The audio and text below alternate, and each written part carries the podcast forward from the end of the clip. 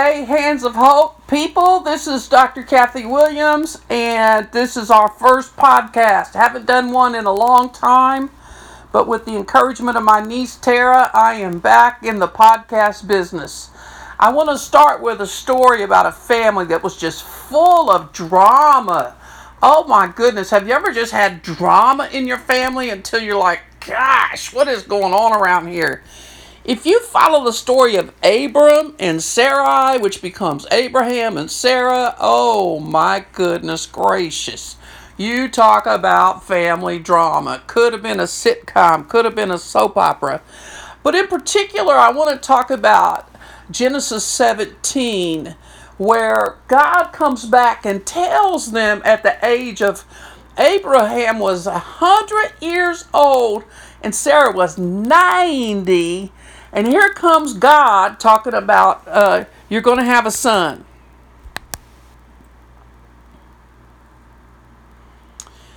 Think about that. Just think about that for a second. I mean, uh, come on. And he said, a year from now, you're going to have a son. Well, we know that the mother's going to be expecting for nine months.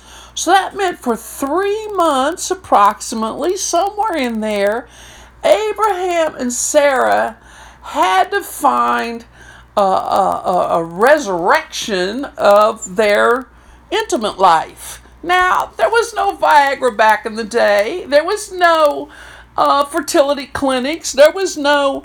So, you know what? They had to do it the old fashioned way.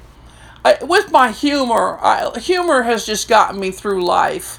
Uh, I always said there's a fine line between preaching and stand up comedy. Uh, if you have a right perspective uh, about life, I think that there's humor in everything. Uh, God has given us laughter. There are many scriptures about the joy of laughter, the healing effects of laughter.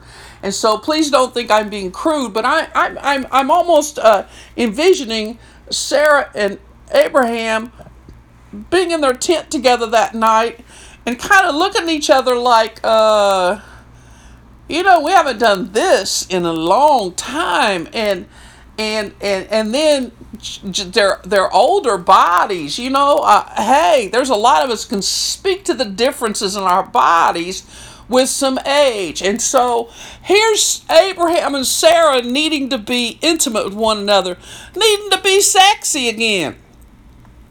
But the bigger picture of it is and, and you say, well, is God making babies with old people? No, that's not the point at all.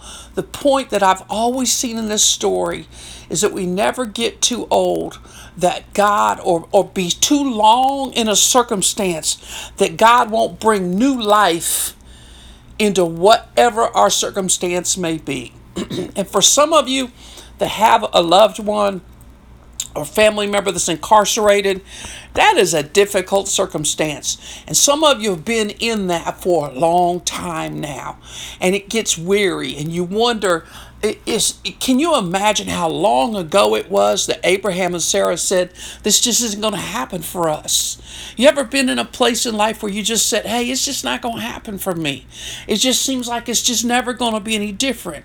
But wait until God shows up with a plan because he said, "I can bring something new out of, in a place that you never expected anything was ever going to happen again."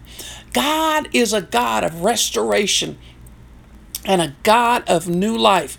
You keep yourself encouraged. I'm making this one short because I want to test this podcast uh, app and make sure that we're going to be okay.